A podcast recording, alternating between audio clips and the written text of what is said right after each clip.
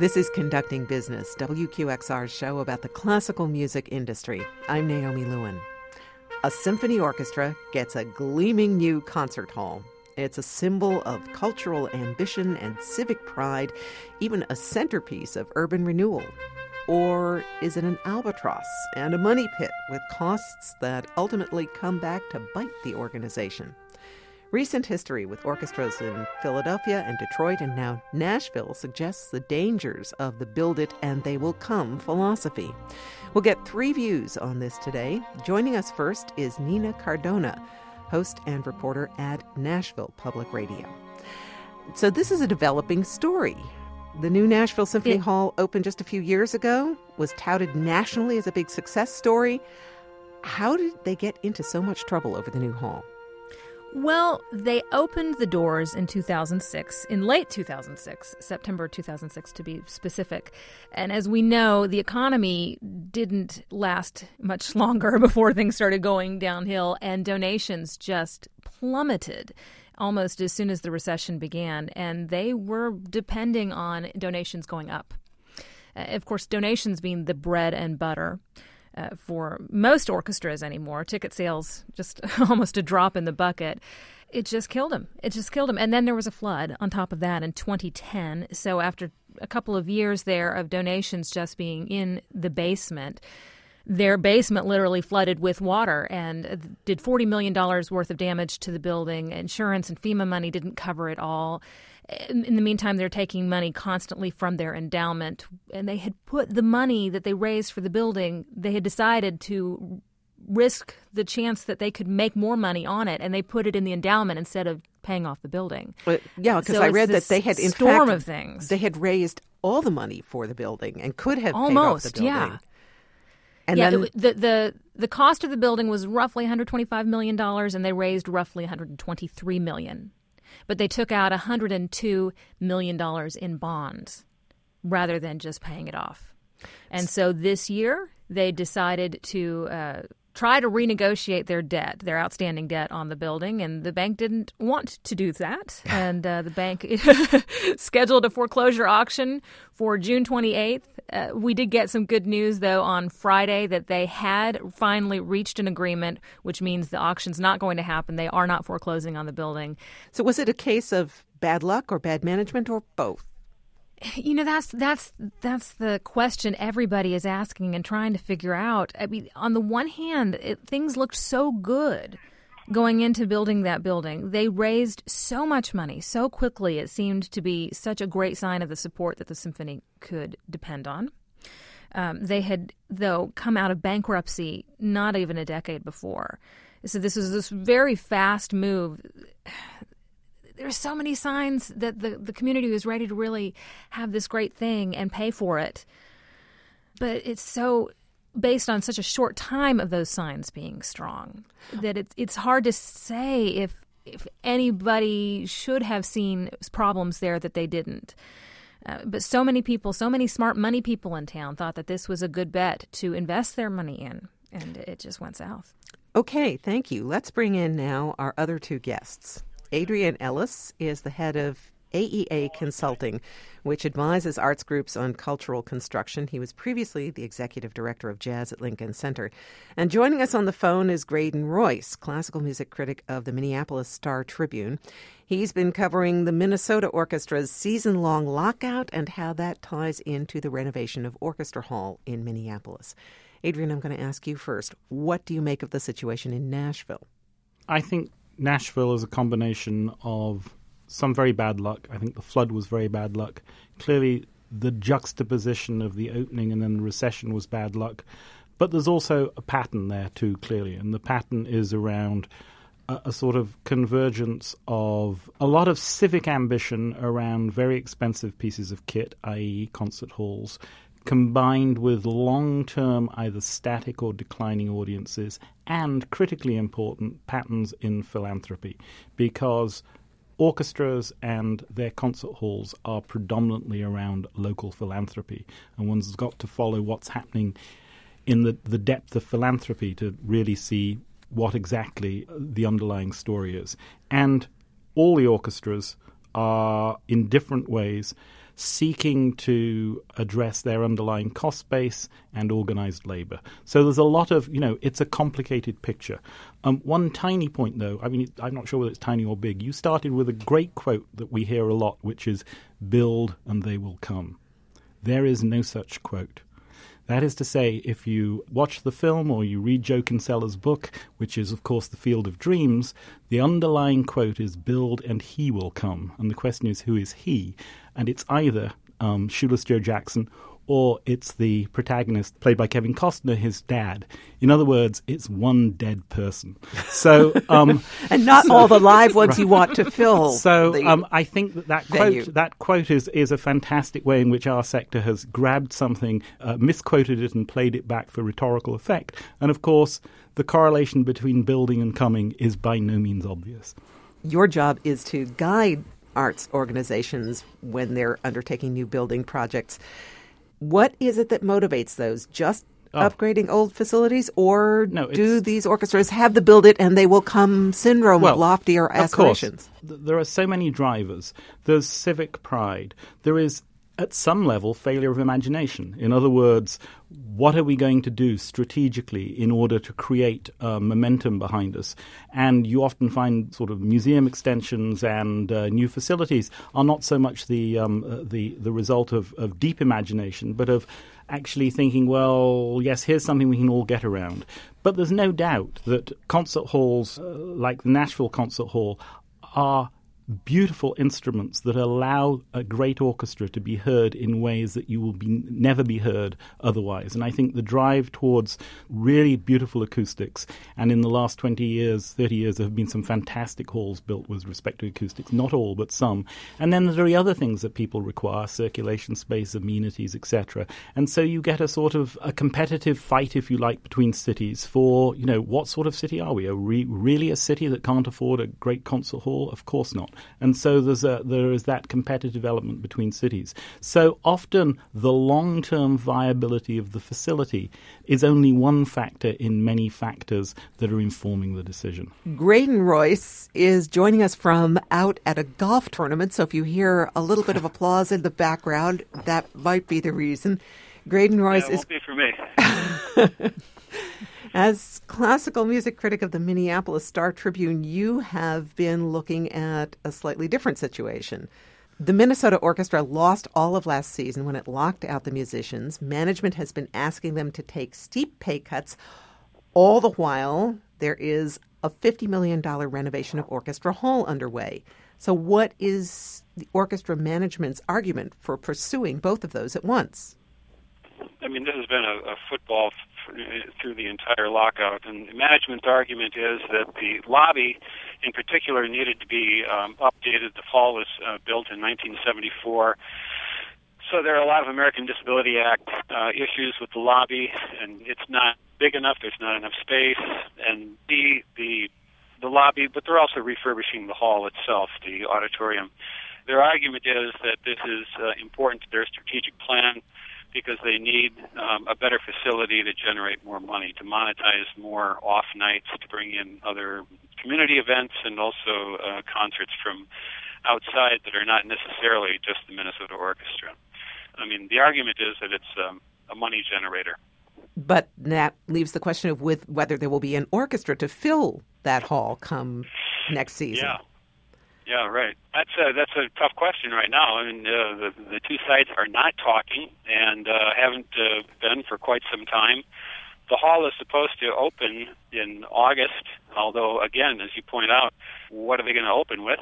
I think this uh, dispute is going to require some form of mediation we're in an interesting situation in Nashville at the moment in that, you know, in the midst of this foreclosure crisis, uh, the musicians' contract has come due. Uh, they entered into contract negotiations at the end of last week, um, and, and very shortly after that, you know, the the deal comes through with uh, to to avoid the foreclosure. Nashville Symphony, as I mentioned, had come out of bankruptcy about a decade before they opened this new hall. And that initial that bankruptcy, which took a long time to come out of, That started off with a labor dispute. As part of coming out of that bankruptcy, they put musicians on the board. They did a lot to build a much, much better relationship between the management and uh, the musicians of the Nashville Symphony. And we've seen a lot of very supportive statements from the Musicians Union as they were uh, getting ready for these negotiations. And as soon as they started, they uh, both sides agreed to a media blackout. So we don't know, we're not hearing from them how things are going.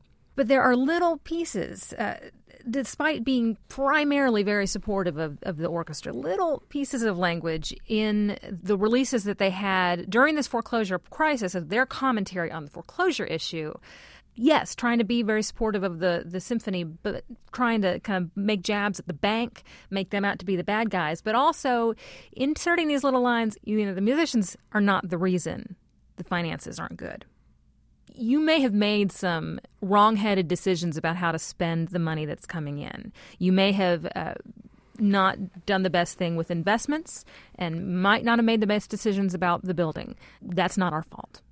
And, and don't have that be on our backs. and they're saying this just as they're going into contract negotiations. I, I think there's a definite message there. So we had a Detroit Symphony Players strike in 2010, and then the Philadelphia Orchestra filed for bankruptcy in 2011. Both of those grew out of financial problems connected to their halls. How much did the trouble with those halls and the extrication from that trouble set a precedent for other arts groups? Every orchestra is looking in microscopic detail towards each one of these eruptions, if you like, to see how they play out and what can be learnt from it. So I think that they are regarded as highly important and significant because I think partly because of the relationship, as you say, between the real estate and the overall business model, but I think much more between it's it's about how those negotiations between uh, management and the musicians union really i think that's at the heart of it it's clear that there are no obvious uh, the long-term viability of the solutions that have come out of um, uh, whether it's philadelphia or detroit was the settlement something that sort of reset the clock and has resulted in a stable long-term future or is it the case that simply at some point you know uh, somebody blinked a deal was done in order to survive, but not necessarily to thrive. Nina? In November, in this past November, I spoke with Alan Valentine, who's the CEO of the yeah. Nashville Symphony Orchestra, and we had just noticed some things in their annual report. You know, fifty percent of their operating funds were coming out of the endowment, and asking him what what is going on financially there. And of course, he didn't want to speak in too much in detail. I, but I brought up the issue of other symphonies that we were clearly seeing having issues, the ones that you've named, and he said I wouldn't say that we are in any less of a crisis, but I think that we can manage our way out of it better than others have. And now we see what's happened since.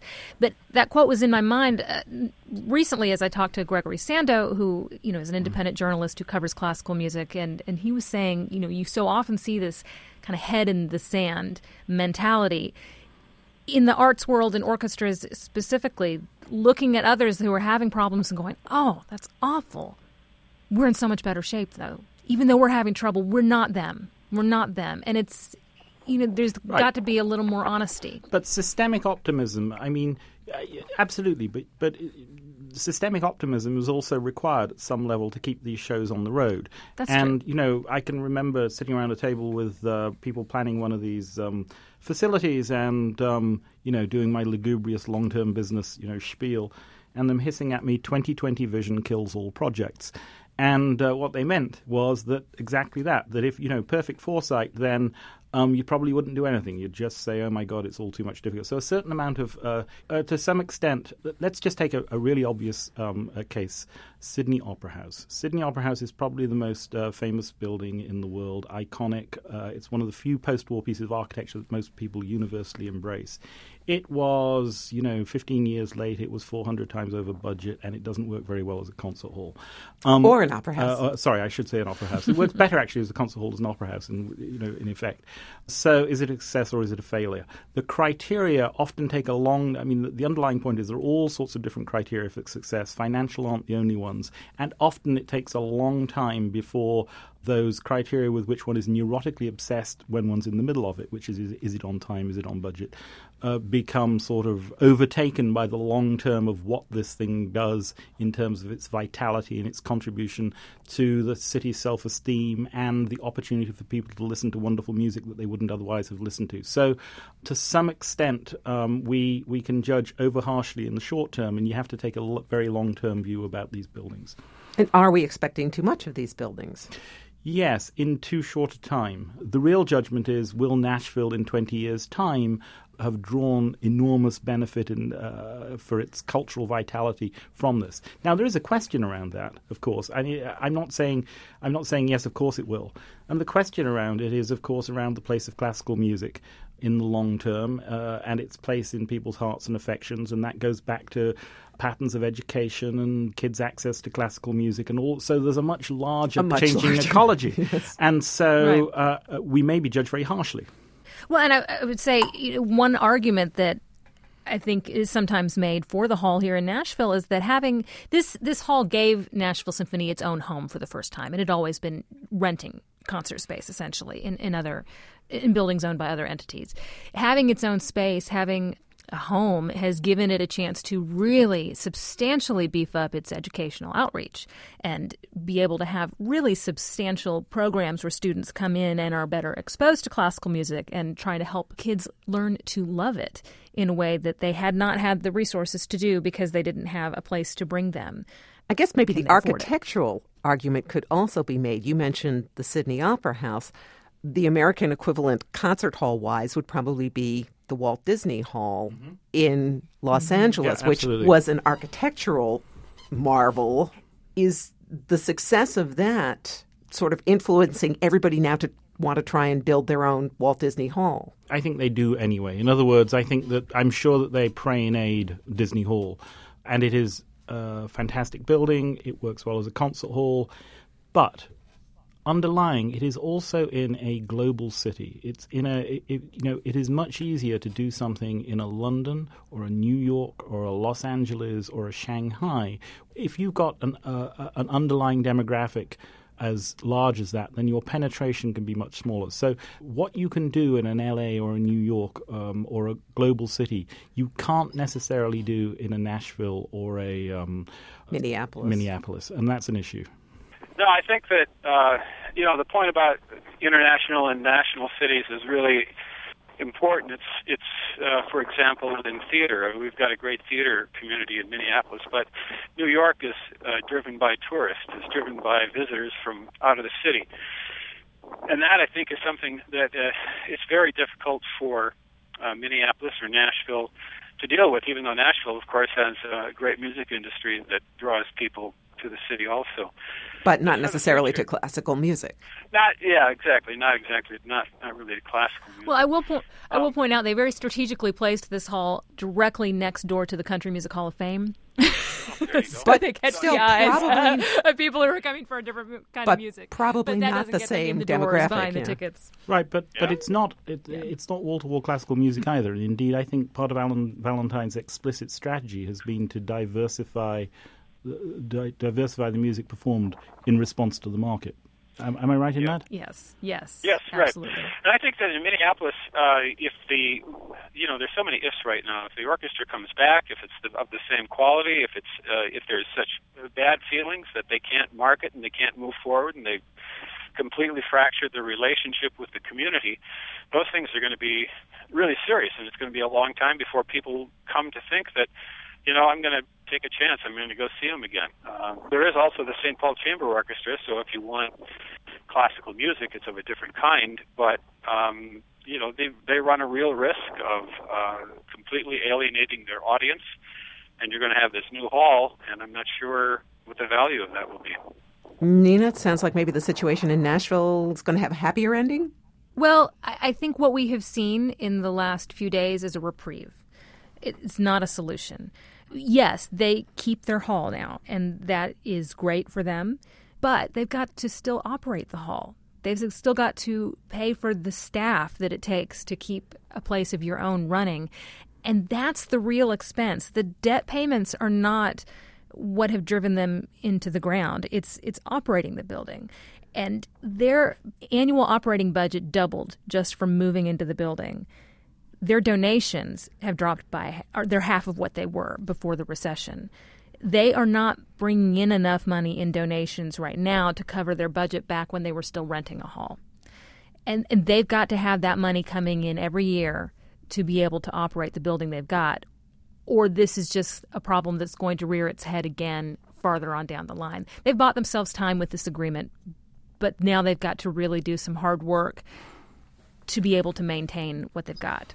But it's not just them. The bank's in there too, um, and so is the community, and so are the players. In other words, um, yes. I'm sure the management is feeling a crushing weight on their shoulders. But you know, the bank signed up to that original loan on the same numbers that uh, the management did and the board did. So it's a uh, one thing I would say is if if there is a, um, going to be a solution, it's a solution where there's got to be a, a lot of shoulders put to the uh, put to the wheel, not just the management shoulder.